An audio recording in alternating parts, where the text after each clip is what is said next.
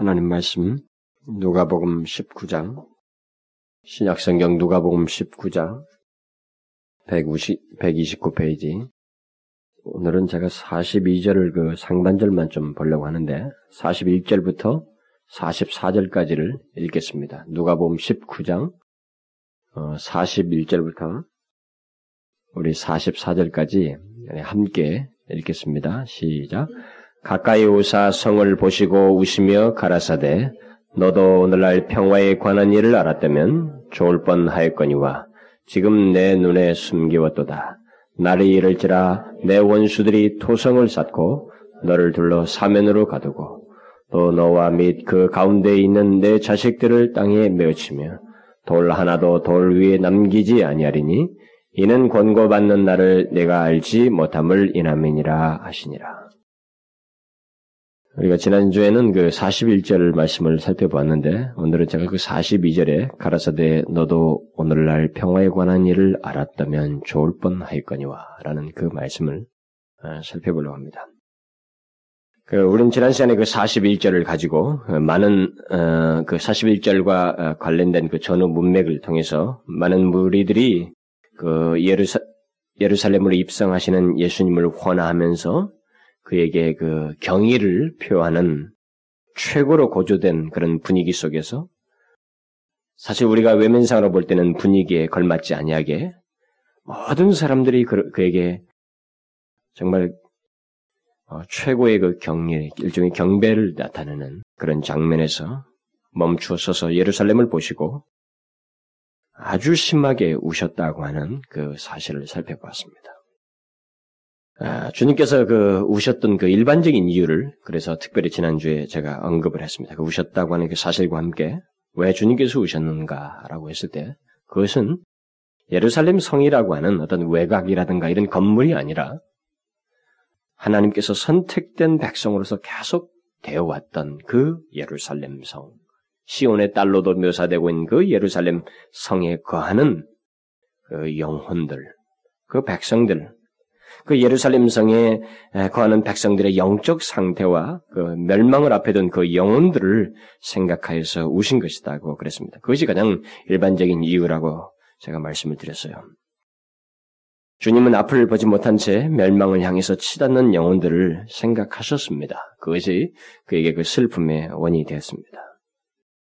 그러니까 주님은 이 세상에서 가장 귀한 것이 무엇인지 그가 우셔야 할 만큼 그가 사실 성경에 세 번 우셨지만 다른 사람들을 위해서 우신 이 장면은 특별한 네, 그 중에 세 번 중에서 가장 아, 대표적인 이제 울음인데 아, 눈물인데 네, 이런 눈물을 통해서 이 세상에서 가장 귀한 것이 무엇인지 응? 아니 영원한 가치가 있는 것이 무엇인지를 아, 우리에게 보여주셨다는 것이죠. 바로 이와 같은 주님의 시각은 예수 믿는 모든 사람들에게도 사실 있게 된다는 것입니다. 또 있어야만 한다는 것이죠.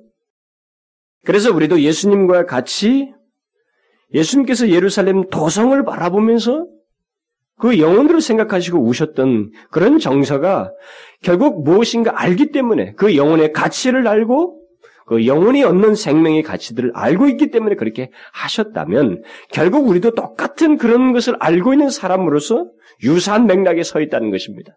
우리도 예수님과 같이 이 도시와 민족과 열방의 영혼들을 바라보면서 그와 같은 정서를 갖는 것은 너무나도 당연하다는 것입니다. 그 멸망을 향해서 나아가는 그들을 인하여서 마음이 상하여서 주님처럼 우리가 눈물을 흘릴 수 있는 것은 너무나도 당연하다는 것이죠. 그런 것이 없는 우리들의 현실이 오히려 이상한 것이고 그렇지 못한 사람들이 이상한 것이지 성경은 그것을 정석으로 얘기하고 있다는 것입니다. 그래서 우리가 정령 그리스도인이면 우리는 이 세상을 육신적인 안목에서만 또 눈에 드러난 현상만을 보고 판단하고 그것에 의해서 눈물을 흘리고 즐거워하고 이렇게 할 것이 아니 오히려 주님과 같은 더 깊은 시각을 가지고 영적인 시각을 가지고 영혼들을 바라보고 그것이 없는 다른 모든 충격이 무의미함을 알고 그것을 인하여서 마음이 상하고 슬퍼할 수 있어야 한다. 그것이 여기서 누가가 이 사실을 특별히 한 구절로 구별하여서 우리에게 기록해 주고 있는 기록의 의미다고 제가 말씀을 드렸습니다. 결국 사람의 영혼, 이것은 어떤 것과도 바꿀 수 없는 것이고, 이것은 영원한 가치가 있는 것이기에 영혼의 소생을 위해서 곧 영원한 그 생명을 얻도록 하기 위해서 우리는 예수님과 동일한 태도를 가지고 그들에게 생명의 복음을 전해야 됩니다. 주님께서 오신 일반적인 이유는 바로 그것 때문이라고 그랬어요. 이제 제가 좀 더 오늘 본문을 가지고 이어서 음, 사실 44절까지 다 설명을 해야 어, 될 터인데 어, 제가 오늘 그냥 그 1분만 42절의 그 상반절만 가지고 주님께서 우셨던 좀 더 상세한 이유를 어, 이유 한 가지만을 여러분들에게 중심으로 설, 어, 말씀을 드리려고 합니다. 주님께서 우셨던 이유가 44절까지 계속적으로 이제 열거돼서 나와 있습니다. 그런데 나와 있는데 제가 사실 44절까지 다 설명을 하려고 이렇게 준비를 하다 보니까 그냥 더 나갈 수가 없었어요. 그래서 42절 그 상반절에서 멈추게 되었던 것입니다. 주님께서 우시면서 가장 무엇을 우선적으로 지금 말씀하셨는가라는 것이 42절에 나옵니다. 그러니까 주님은 자기가 우셨다고 한 그 누가가 기록한 그 기, 우셨다고 하는 그 기록 이후에 자신이 왜 우셨는지를 자신의 말로서 뒤어서 언급을 해주고 있습니다. 그래도 그 중에 지금 첫 번째 것이 어, 오늘 가장 제일 먼저 기록하고 있는 것이 42절에서 너도 오늘날 평화에 관한 일을 알았다면 좋을 뻔하였거니와 라는 말씀이에요. 주님은 멸망할 백성들이 무엇인가 알았어야 할 것을 알지 못했다. 이것이 그에게 슬픔의 한 원인으로, 눈물의 한 원인으로 여기서 언급되어지고 있습니다. 그러니까 그의 눈물의 구체적인 이유가 지금 제일 첫 번째로 이것이 이것으로 지금 여기서 나오고 있는 것입니다. 너도 오늘날 평화에 관한 일을 알았다면 좋을 뻔 하였거니와 알았다면 좋을 뻔 하였거니와 라는 이 말은 예루살렘 사람들이 알 수 있었던 것, 이미 알았어야 했던 것을 알지 못했다는 것입니다. 그러니까 그들의 어떤 무지가 결국 멸망하게 되는, 그들의 영혼이 멸망하게 되는 한 원인이 되었다는 것입니다. 그들의 이 수많은 예루살렘에 가는 수많은 영혼들이 멸망하게 되었던 하나의 첫 번째 이유를 주님께서 가장 우선적으로 지적하는 것은 무지다라는 것입니다. 무엇에 대한 무지라는 거예요. 무엇인가 반드시 알았어야 할 것, 그것을 그들이 알지 못했다. 무엇에 대한 무지인가? 오늘 본문은 평화에 관한 일이다라고 말하고 있습니다. 예루살렘 사람들은 평화에 관한 일에 대해서 무지하였습니다. 여러분 예루살렘 사람들이 평화에 관한 일에 무지했다는 것은 사실 좀 이상한 얘기입니다. 왜냐하면 우리가 상식적으로 생각을 하면 예루살렘 사람들만큼 평화에 관한 일에 열심이고 그것을 흠모했던 사람들도 없어요. 그들은 평화를 몹시 갈망해온 민족입니다. 이미 바벨론의 포부를 당했을 때부터 그런 역사를 전통적으로 가지고 있어요.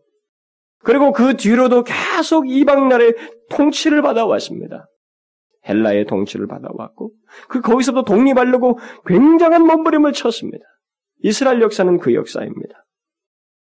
그러나 또다시 로마가 세계를 제패하면서 또다시 로마의 속국으로 들어간 것입니다. 이 로마의 압제 아래서 벗어나는 것이 이들의 꿈이었습니다. 이때 당시에. 그러니까 그들은 그것을 굉장히 이 평화로운 삶에 대해서 굉장한 갈망을 가지고 있었습니다. 그런데 오늘 본문은 평화에 대해서 무지했다는 것입니다.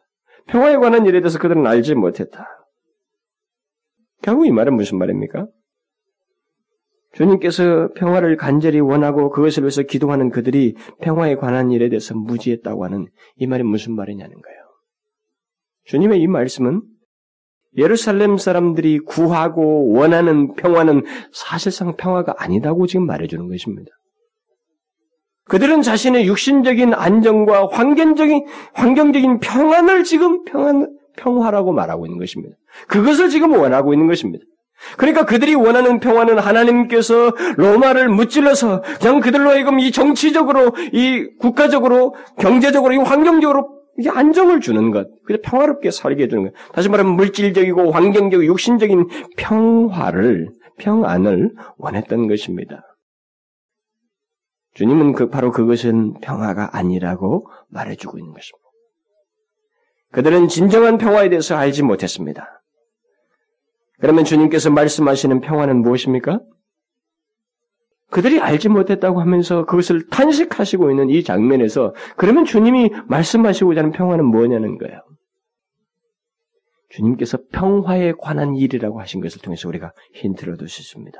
이 평화는 평화에 관한 일, 다시 말하면 그들의 이 평화에 관한 일로서 오신 예수 그리스도로 말미암은 평화입니다.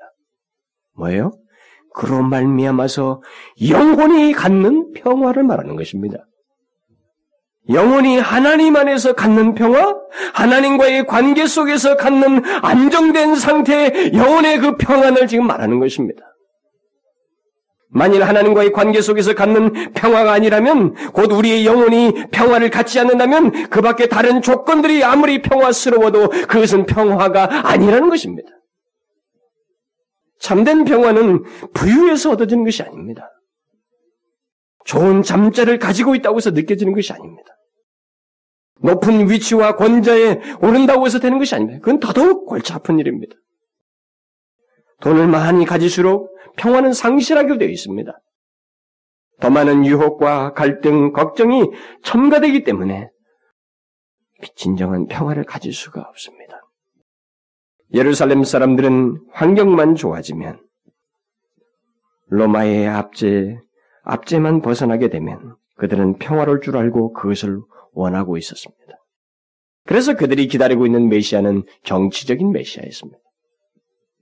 그러나 예수 그리스도가 그런 분이 아니라는 것을 알자 그들은 호산나 호산나 이렇게 외치다가 그를 왕으로 오실 왕이라고 외쳤다가 나중에는 며칠 뒤에는 그를 향하여 십자가에 못 박으라고 저자를 죽이라고 외쳤던 것입니다. 바로 그 군중이에요. 그 무리입니다. 그러니까 그들이 구하는 것은 일시적인 평화요? 다분히 인간적이고 물질적인 안정을 평화로 생각하여서 구했던 것입니다. 그러나 주님은 그것은 평화가 아니라는 것입니다. 무엇이 평화예요? 영혼이 회생하여 하나님과 함께 교제하는 것. 그것이 평화라는 것입니다. 지금 그 일을 위해서 주님께서 오셨고 그 일을 진행하시고 있는 것입니다. 주님은 그것을 계속 말씀하셨고 또 수많은 증거들을 통해서 참된 평화가 무엇인지를 나타내 보여주시고 있는 상황입니다. 그리고 주님은 인간이 가장 완전한 평화를 누릴 수 있는 기회를 내시기 위해서 다시 말하면 죄 많은 인간이 의로우신 거룩하신 하나님과 영원토록 평화롭게 교제할 수 있도록 하기 위해서 죄를 대속하는 죽음을 앞에 두고 십자가의 죽음을 앞에 두고 지금 그곳을 향해서 나아가고 계신 것입니다. 이 사건이 있은 이후에 약 일주일 뒤면 주님은 십자가에 죽으시는 것입니다. 평화는 그렇게 해서 오는 것입니다. 바로 그런 주님의 삶을 통해서 얻어지는 영혼의 소생, 하나님의 생명을 가지고 하나님과 교제할 수 있는 그 상태가 바로 평화라는 것입니다. 그런데 그것을 예루살렘이 알지 못했다는. 오늘 본문의 평화에 관한 일이라고 한 것은 바로 평화를 위해서 이 땅에 오셔서 삶을 사시고 십자가로 나아가는 일을 두고 하신 것이지만 그것을 알지 못하고 그들은 주님을 거역하고 십자가에 못 박아버린 것입니다. 그래서 그들에게 지금 멸망이 임박해오고 있다고 주님께서 예언하신 것입니다. 그대로 몇십 년, 30년, 40년 뒤에 로마에 의해서 처참한 죽음을 당하는 것입니다. 인류 역사의 한 성이 그렇게 잔멸할 수 없을 만큼의 처참한 죽음을 그들이 당하게 됩니다. 실제적으로. 그러니까 그들이 진실로 평화를 원한다면 주님이 누구이신지 그를 알고 그분을 믿었어야 했는데 그런데 그분 그들은 주님 없는 평화, 주님과 상관없는 평화를 원했던 것, 못하는 사람들이 그것을 구했던 것입니다. 결국 더 쉽게 말하면 생명, 생명이 없는 영원한 생명이 없는 평화, 하나님 없는 평화를 원하였던 것입니다. 그것은 진정한 평화가 아닙니다. 여러분 한번 보십시오. 생각해 보십시오. 영원한 생명을 알지 못하고 또 하나님을 알지 못한 채 죽는 영혼들에게 평화가 있겠어요? 그것은 불가능합니다. 인간은 스스로 평화로울 수가 없습니다. 인간은 죄 중에 출생한 존재들입니다. 그리고 죄 가운데서 살아온 인간이에요. 우리는 어제까지도 죄 중에 살았습니다.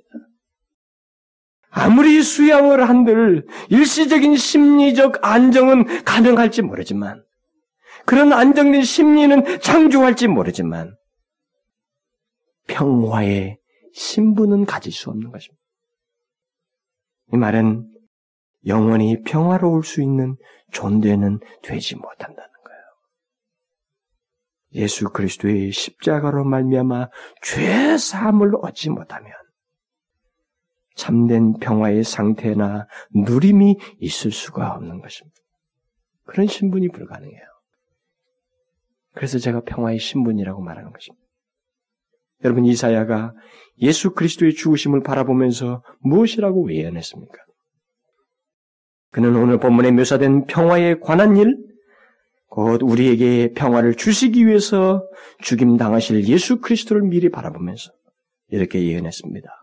그가 징계를 받음으로 우리가 평화를 누리고 그가 채찍에 맞음으로 우리가 나음을 입었도다.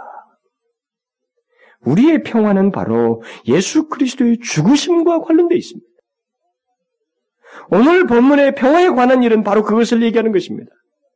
예수 그리스도의 십자가의 공로로가 아니면 우리는 평화를 누릴 수가 없는 것입니다. 어느 인간도 마찬가지입니다. 평화는 감상적인 것이 아닙니다. 이 세상에 정치하는 사람들과 이 일반 사회단체들이 말하는 그런 평화는 감상적인 것입니다. 여러분, 인간 존재가 근본적으로, 본질적으로, 그리고 성경이 하나님이신 분이 말하는, 성경이 말하는 평화는 그런 감상적인 것이 아니에요. 평화는 하나님의 아들 예수 그리스도의 죽음과 관련되어 있고, 우리의 영혼이 영원한 생명을 얻는 것과 관련되어 있습니다. 다시 말하면 평화는 생명과 관련되어 있습니다. 평화는 생명과 관련되어 있어요. 한번 생각해 보십시오. 생명을 상실할 위험 속에 있는데, 멸망을 앞에 두고 있는데, 평화를 말할 수 있겠어요? 생명이 상실할 위험 속에 있는데 그 사람에게 평화를 말할 수 있습니까? 멸망이 다가오는데 그런 가운데서 환경이 좋아진들 그것을 평화라고 말할 수 있느냐는 거예요. 지금 여기서 말하는 주님의 이 의도와 시각을 우리가 잘 알아야 됩니다.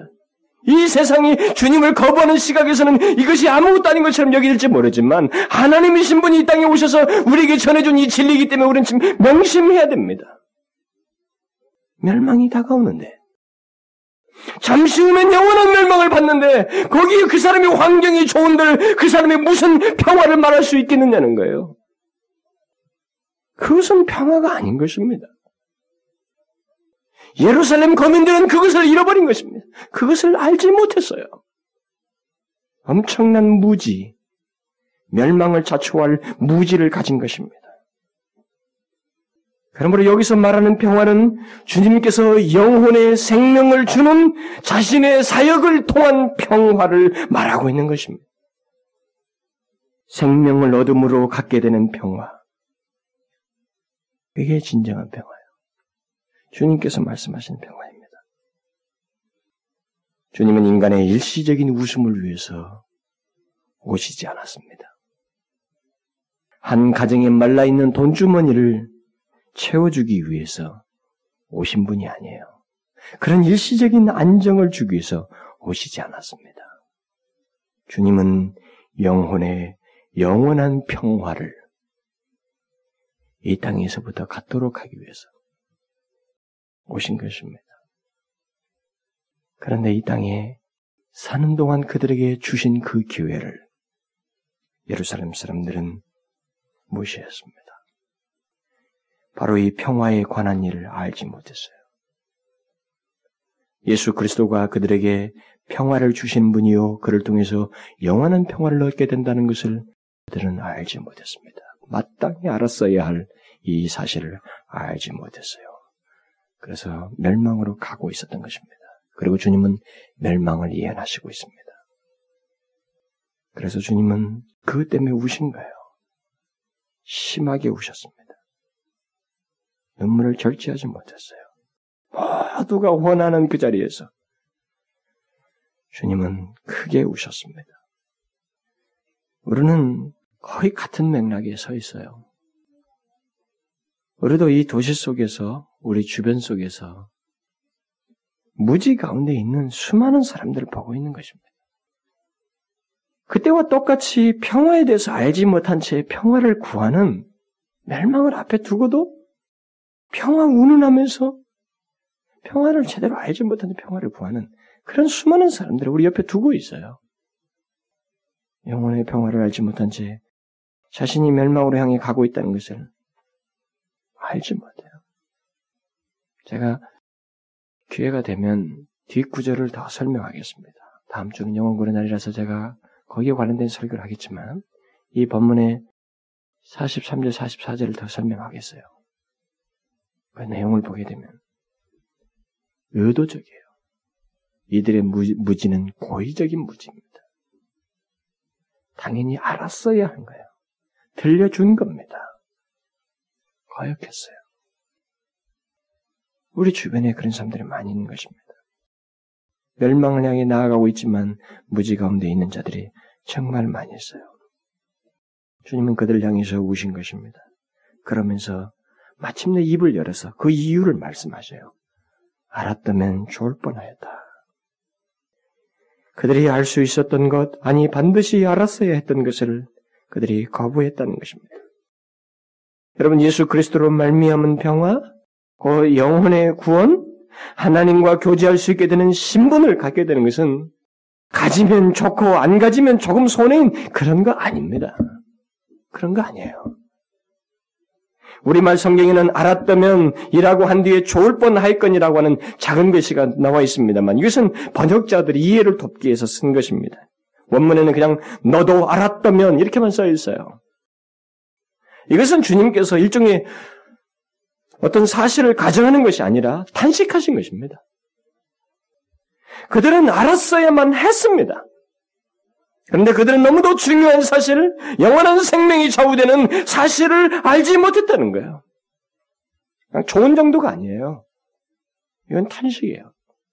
반드시 있어야 할 사실을 하지 못한 것에 대한 탄식입니다. 이건 무슨 말이에요? 예수 그리스도로 말미암아 영혼의 평화를 누리는 것, 영원한 생명을 얻는 것은 알면 좋고 모르면 나쁜 정도가 아니라 결정적이다는 것입니다. 그것은 알아야만 하는 것이요. 알지 않으면 안 되는 너무도 결정적인 중요한 내용이라는 것입니다. 주님의 이 귀한 눈물, 쉽게 볼 수 없는 눈물을 흘리신 것은 바로 이 때문입니다. 반드시 알아야 할 사실을 알지 못하는 것, 그래야 무지 가운데 잠들어가고 있는 그 영혼들을 바라보면서 주님은 슬픔에 잠겨서 크게 우신 것입니다. 한마디로 생명을 얻어 평화를 얻는 것은 사람에게 선택적인 것이 아니에요. 생각해 보십시오. 영혼의 영원한 생명에 관한 것이 선택사항이 될 수 있어요? 여러분, 우리가 말하듯이 생명이 선택사항입니까? 일시적인 것, 덧붙여지는 것들, 어떤 소유, 지식 정도는 선택적일 수 있습니다. 그러나, 인간에게 하나뿐인 생명만큼은 선택적이지 않습니다. 그런데 성경에서 말한 생명은 이 육신의 생명을 말하지 않거든요. 이것만이 아니에요. 그건 잠시거든요. 하나님 자신의 생명을 공유하여서 영원히 갖는 생명을 생명이라고 말하는 거예요. 그 생명을 소유하지 못했는데 그것을 상실한다는 것. 그것은 선택적인 일이 될 수가 없어요. 생명이 없으면 끝인 것입니다. 생명이 없으면 전부를 잃는 것입니다. 다른 모든 것이 아무 쓸모가 없게 되는 거예요. 아무 쓸모가 없는. 여러분 죽기 직전에 사망 선고를 받아서 당신은 얼마 살지 못한다는 사람 눈물을 흘리면서 막 자기 소지품 이것은 누구에게 줘요? 이건 누구에게 줘요? 아, 눈물을 흘리면서 그렇게 해요. 응? 그런 일이 있습니다. 내가 아끼는 이것은 친구 누구에게 주시고, 어머니에게 주시고, 그러면서 막 우는 거예요. 생명이 없으면 그 모든 것이 끝입니다. 모든 것이 아무 쓸모가 없게 되는 겁니다. 주님은 바로 그런 맥락에서 말씀하시고 있는 것입니다. 생명을 주는 주님의 일, 생명을 줌으로써 평화를 갖게 하는 주님의 일을 그들이 반드시 알았어야 하는데 알지 못했다는 거예요. 여러분, 우리 주변의 영혼들도 마찬가지예요. 그들도 이 일은 반드시 알아야만 합니다. 반드시 이 생명을 주는 주님의 일을, 이 복음을 알아야 됩니다. 이것을 모르면 나쁜 정도가 아니라 끝장이에요. 예수를 믿으면 행복해집니다. 이 전도지는요, 조금 빗나갔어요. 아닙니다. 그건 끝이에요. 사람이 예수 그리스도로 말미암은 평화에 관한 일을 알지 못하면 그것을 거부하면 모든 것을 잃게 됩니다. 그러므로 여러분 다른 무엇보다도 우리는 이 평화에 관한 일, 예수 그리스도를 믿음으로 얻게 되는 생명에 관한 일을 전해야 돼요. 우리는 이 도시사회 속에서 누군가에게 이 평화에 관한 일을 전하는 것이 다소 어색하고 어렵게 여기질지 모르지만, 여러분, 그것은 우리 생각이에요. 아니, 미리 우리의 마음을 위축시키는 사단의 생각입니다. 여러분, 우리 사회는 의외로 이 평화의 복음, 생명의 복음을 필요로 하는 사람들이 많이 있습니다. 그런 상태를 가진 사람들이 굉장히 많아요. 아니, 기다리고 있습니다. 기다리는 사람들이 있어요. 경험을 해보면 알아요. 나를 기다리는 사람이 있다니까요. 우리가 찾고 전하지 않아서 그렇지 굉장히 많이 있습니다. 물론 처음부터 우리가 전하는 생명의 복음을 듣고 막 금방 받아들이고 기뻐하는 사람은 거의 없습니다. 모두가 자기 방어를 하고 주저하고 이런저런 핑계와 반대를 나타내는 그게 보편적인 현상이에요. 그러나 누구든지 우리의 진심을 알면 주님같이 그 영혼을 생각하고 있다는 것. 당신에게 있어 생명이 없으면 끝이라고 하는 그 사실 때문에 안타까움과 진실함과 사랑을 가지고 그에게 이 사실을 전하게 될 때, 이것이 그에게 계속 우리의 진심이 그에게 전달되어지는 가운데서 우리가 전하는 최고의 선물인 이 생명의 복음은 사실 쉽게 거절하지는 못해요. 조금 주저할지 모르지만 결국은 그들이 듣, 들으려고 할 것입니다. 문제는 진심이에요. 사랑입니다. 주님 같은 영혼에 대한 사랑이에요. 영혼에 대한 이해와 영혼에 대한 눈물이에요. 우리는 그런 것이 없는 것입니다. 그 영혼을 구원하자 하는 주님 같은 사랑과 눈물을 우리가 가지고 있지 않아요. 물론 예수님 당시처럼 완악하고 생명의 복음을 거절하는 사람들이 있습니다. 그러나 여러분, 만일 우리가 우리의 영혼을 진심으로, 그들의 영혼을 진심으로 사랑하고, 그리고 예수님 같은 마음으로 그들에게 복음을 전하려고 한다면, 아직 이 시대는, 이 시대 사람들은 이 예루살렘 당시 사람들처럼 그 정도로 백하진 않아요. 그 정도로 백하진 않습니다. 제가 볼 때는 그래요. 이때는 노골적이었잖아요. 예수님을 보면서 노골적이었잖아요. 여러분 바울이 로마서 10장에서 뭐라고 말합니까? 듣지도 못한 일을 누가 어찌 믿겠는가? 또 전파하는 이가 없는데 어찌 들을 수 있겠어? 누군가 생명의 복음, 평화를 주시, 주시기 위해서 오신 예수 그리스도를 듣도록 전해야만 합니다. 평화의 복음을 먼저 듣고 하나님과 평화의 상태에 있게 된 우리가 전해야지 다른 사람이 전하는 게 아니에요. 이 칼빈주의자들, 극단적 칼빈주의자들은 하나님이 주권적으로, 그 주권적으로 잘못 쓰고 있어요. 하나님이 알아서 믿을 사람들을 적절한 시기에 보내온다는 거죠. 성경에도 없는 이론인 것입니다. 바울의 말대로 듣는 이에게 우리가 가야 돼요. 어? 예수, 예수를 믿을 사람들에게 찾아서 우리 가야 된다. 우리 전해야 돼요. 전파는 이가 없으면 안 되는 것입니다. 그 듣는 사람, 우리를 전하는 복음을 듣고 듣는 사람에게 일어날 그 성령을 통한 생명의 역사는 우리가 전하는 다음의 일이에요. 우리가 가지도 않았는데 지나가는 어떤 한 사람에게 무슨 번개가 내리듯이 성령이 그를 무슨 지지고 볶는 거 아니에요. 누군가 먼저 가야 됩니다. 그런데 영혼 사랑이 없이 전하는 것은 사실 의미가 없어요. 의미가 없습니다. 그러므로 우리는 두리뭉실하게 이 민족과 이 도시 전체의 영혼들을 사랑한다고 말하지 말고 내 가까이 있는 사람들의 영혼들부터 실제로 사랑하여서 그들에게 복음을 전하기 위한 수고를 해야 됩니다. 그런 실제적인 수고를 하지 않는데 우리가 기도 속에서만 이 민족의 영혼들, 이 도시에 있는 영혼들을 뭐 사랑하겠다고. 그건 거짓이에요. 무조건 예수 믿으라는 말만 내뱉고 그들을 사랑하는 시간이 없는 사람들은 영혼들을 생각하여 그들을 사랑하는 그 시간들이 없이 복음을 전하는 것은 사실 무의미합니다. 요즘 기독신문에 무슨 태신자 운동이라는 그런 단어가 제가 빈번히 들려 어, 보았어요 그 단어를. 공교롭게도 그, 그 운동을 하는 사람들은 교회 성장을 도모하는 성장주의의 생각을 많이 가진 사람들이 주장을 하는 것 같습니다만은. 어쨌든 제가 그 단어가 주는 뉘앙스는 신자를 출산한다는 의미가 있는 것 같아요. 아니면은 뭐 전도에서 성장하기까지 부모가 돌보듯이 돌본다는 그런 뉘앙스를 갖고 있지 않는가 싶습니다. 근데 그것이 무엇이든 또 어떻게 하든 일반적인 경향은 둘째치고 영혼 구원과 관련해서 제가 가지고 있는 한 가지 확신은 한 영혼이 생명을 얻게 되는 것은 한 아이를 출산하는 것과 거의 똑같다고 믿습니다. 저는 그렇게 믿어요. 저는 오늘 한국 교회가 교인들 교회 안에 사람들이 많다 보니까 한 영혼이 얼마나 귀한지를 몰라요. 또 한 영혼의 구원을 위해서 얼마나 사랑을 쏟아야 하는지를 알지 못합니다. 그냥 기능적으로 쉽게 생각을 하는. 그러나 여러분 영혼이 하나님께 돌아와서 새 생명을 얻는 것은 이 온 우주보다도 귀하다는 것이 주님의 견해입니다. 그게 주님의 견해예요. 이걸 알아야 됩니다. 아니, 우주를 창조하신 분이 그렇게 말씀하시는데, 우리는 그렇게 생각 안 하는 거예요.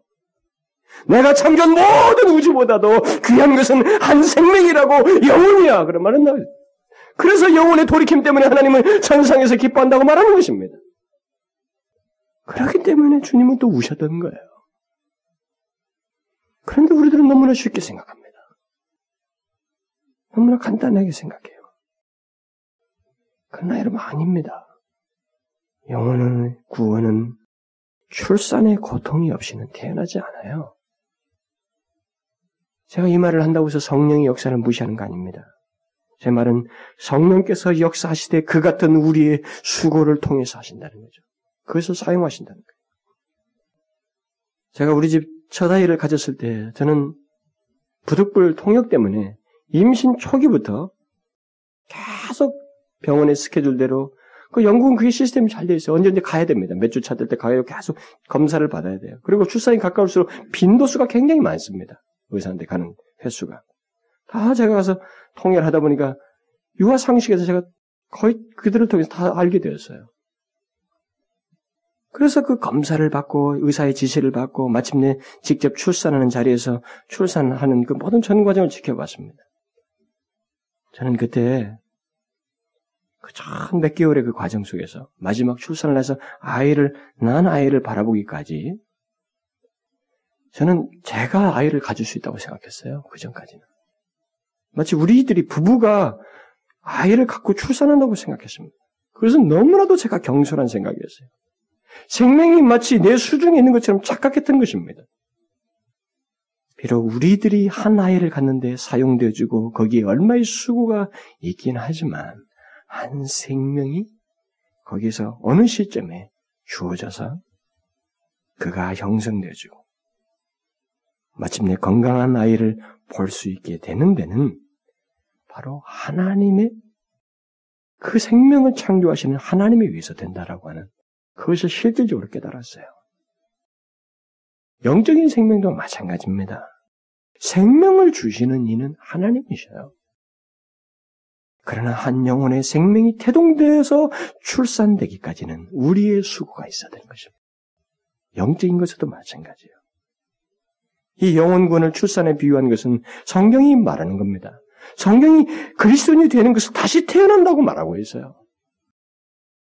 그런데 우리는 이 출생을 너무나 쉽게 생각한다는 거죠. 아무런 수고나 고통 없이 한 생명이 출산을 보려고 한다는 것입니다. 그리고 경솔하게도 자기가 맘만 먹으면 언제든지 사람을 데려올 수 있다고 하는 오만함을 드러낸다는 것입니다. 한 영혼의 출생을 위해서 우리는 사랑을 쏟아야 되고 많은 수고를 할 수 있습니다. 많은 정성을 쏟아야 할지도 모릅니다. 때로는 아픔과 고통을 겪을 수도 있는 거예요. 때로는 많은 기간 동안 인내해야 할지도 모릅니다. 사랑 없는 영혼 출산은 없습니다. 제가 1년에 두 번 영혼군의 날을 두는 것은 갑작스럽게 그날 어떤 사람들을 데려라는 게 아닙니다.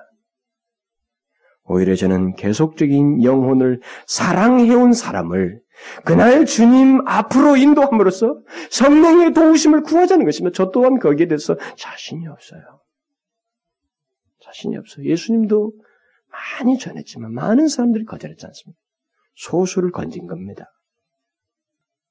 우리는 그런 이런 날을 정해서 그 날이 있기 전까지 오랜 기간 동안 한 나이를 잉태하여 돌보듯이 정성을 쏟고 사랑을 나타냄으로써 그런 관계를 갖고 있다가 그 관계를 자연스럽게 주님께 인도하는 관계로 삼자는 것입니다.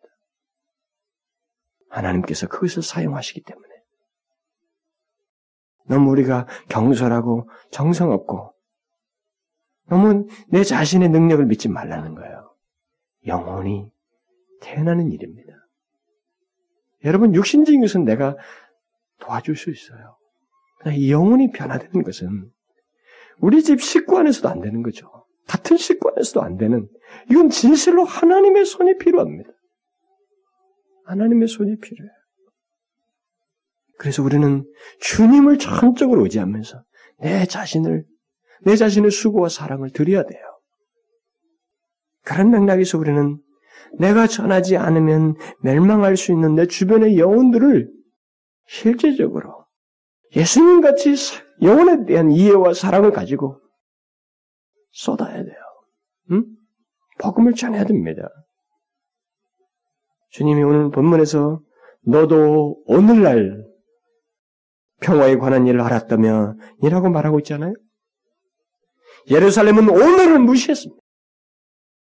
하나님 주님께서 하나님의 아들 예수 그리스도 이 땅에 오셔서 그들에게 복음을 전하고 이 평화에 관한 일을 보이셨지만 그들은 오늘을 무시했어요. 여러분 평화에 관한 일은 이 영혼의 생명을 얻는 이 문제는 오늘 오늘을 중요시해야 돼요. 오늘 그들이 알도록 오늘 우리가 전해야 되는 것입니다. 왜 그래요? 지금은 은혜 받을 만한 때이거든요. 일시적인 때인 것입니다. 이 때가 거두어지는 것입니다. 언젠가는 거두어지는 거예요. 어떻게 거두어져요? 음, 주님이 오시려면 뭐 앞으로 몇십 년 있겠지. 그때 아니에요. 그때는 은혜 거둬주는 건 당연합니다. 그게 아니라 내가 갑작스럽게 주님 앞에 갈 수 있잖아요. 예? 자신 있어요? 여러분 내일 자신 있어요? 얼마나 경솔합니까? 우리의 생명은 불현듯 상실될 수 있는 겁니다. 은혜 때는 불현듯 상실될 수 있어요. 거두어질 수 있는 것입니다. 여러분 예루살렘을 보십시오. 그들은 오늘을 무시함으로써 결국 그들에게 주어진 기회를 상실했습니다. 오늘 알아야 돼요. 오늘 우리가 그래서 전해야 됩니다. 여러분 한 가지만 물어봅시다.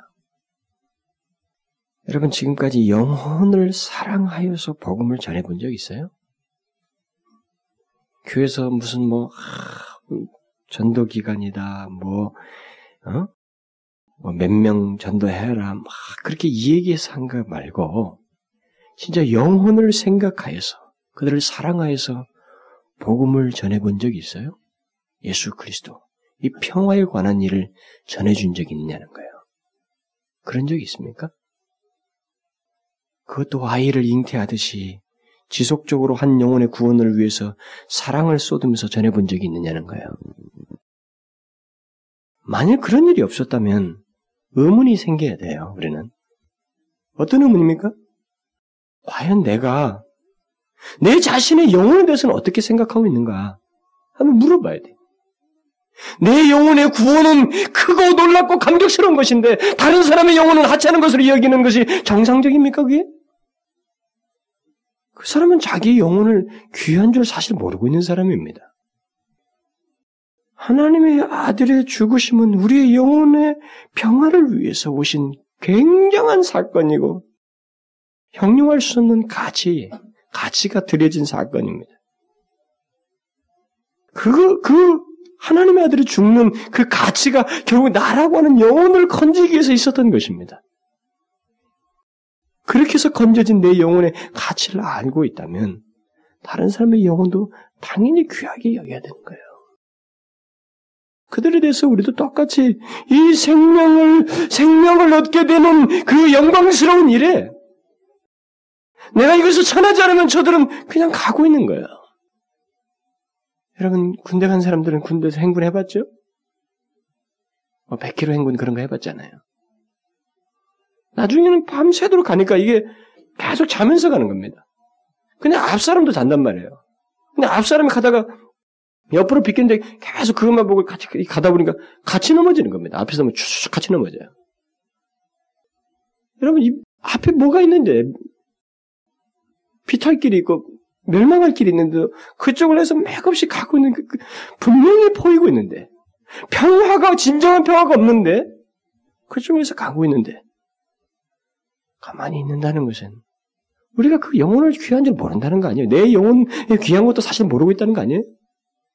다른 사람 걸 모른다는 것은 여러분 우리가 정상적이라면 우리가 너무나도 귀한 영혼의 구원을 얻게 되었다면 이 생명을 소유하지 못한 채 결국 평화를 알지 못한 채 죽어오는 영혼들 향해서 이 복음을 전해야 돼요. 우리가 직접 전해야 됩니다. 기간이 걸릴 수 있어요. 그러나 그 기간 동안에 그 복음을 전하기 위한 사랑을 투자해서라도 그를 주님 앞으로 인도해야 돼요. 그렇게 해서 우리를 사용하시면 아 이것은 정말 큰 일을 행하십니다. 우리가 이 세상에 가장 가치 있는 일을 하는 것입니다. 누구에게 수천억을 남겨주는 것보다도 더 가치 있는 일을 하는 거예요. 돈으로 살 수 없는 귀한 일을 우리가 하는 것입니다. 하나님께서 우리를 사용하신 것입니다. 여러분 영혼을 사랑하셔야 돼요. 영혼을 사랑할 줄 모르면 여러분들의 영혼도 아직 가치를 모르고 있는 거예요. 구원의 가치를 모르고 있는 겁니다. 저는 여러분들이 준비하시고 그 영혼들을 진실로 사랑하는 그런 과정을 통해서 결실이 있도록 사용되었으면 좋겠어요. 저는 진실로 그렇습니다. 하나님께서 우리에게 회심의 역사를 일으켜 주시길 바래요. 다 다를 수 있습니다. 완악할 수 있어요. 그러나 우리는 주님 앞으로 데려오는 거예요. 그 중에 생명을 줄 자는 하나님이 보이실 것입니다. 우리는 그분께 맡기는 거예요. 그 일이 있기까지 우리는 사랑으로 응? 영혼들을 돌보다가 주님 앞으로 인도하는 거예요. 주께서 우리 가운데 그런 회심의 역사를 일으키실 것을 저는 잔뜩 기대하고 있습니다.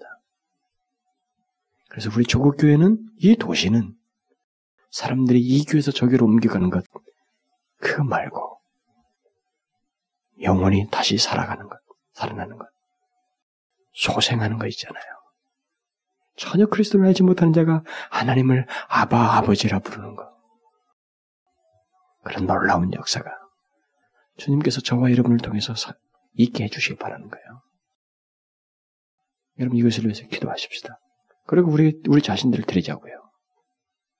그리고 이 도시를 바라보면서 주님 같은 시각으로 영혼들을 보면서 필요한 연민, 눈물, 정성, 사랑을 쏟으라는 거죠. 기도하겠습니다. 오, 살아계신 우리 아버지 하나님, 하나님 천하보다도 주님이 창조하신 모든 것보다도 귀한 그 영혼, 그 영혼의 구원을 우리에게 주셔서 감사합니다. 하나님의 그 귀함을 알고 또 주님께서 영혼의 그 가치를 알고 우셨던 그 주님의 마음과 심정을 알고 우리가 이 도시를 바라보게 하시고 내 주변에 있는 영혼들을 바라보게 하시며 그들에게 사랑을 쏟게 하시고 다른 무엇보다도 그들의 영혼의 귀함을 알고 그들에게 정성과 사랑을 쏟는 가운데 주님 앞으로 인도하는 저희들 되게 하여 주옵소서. 우리의 손을 사용하여 주옵소서. 우리의 발걸음을 사용하여 주옵소서. 그래야 하나님 천상에서의 그 기쁜 구원의 그 기쁨의 잔치가 하나님이여 결국 이 땅에서 우리를 통해서 있게 하여 주옵소서. 하나님이여 회심의 역사가 이 공동체 우리 교회 안에서 있기를 소원합니다. 하나님 많은 영혼들을 우리를 통해서 보내시고 붙들어 주셔서 이끌어 주셔서 회심의 역사가 있게 하시고 그 생명의 역사가 이 도시와 민족에 퍼져나가게 하여 주옵소서. 주님, 주님을 생각하며 기대합니다. 우리의 손길을 사용하여 주옵소서. 예수 그리스도의 이름으로 기도하옵나이다. 아멘.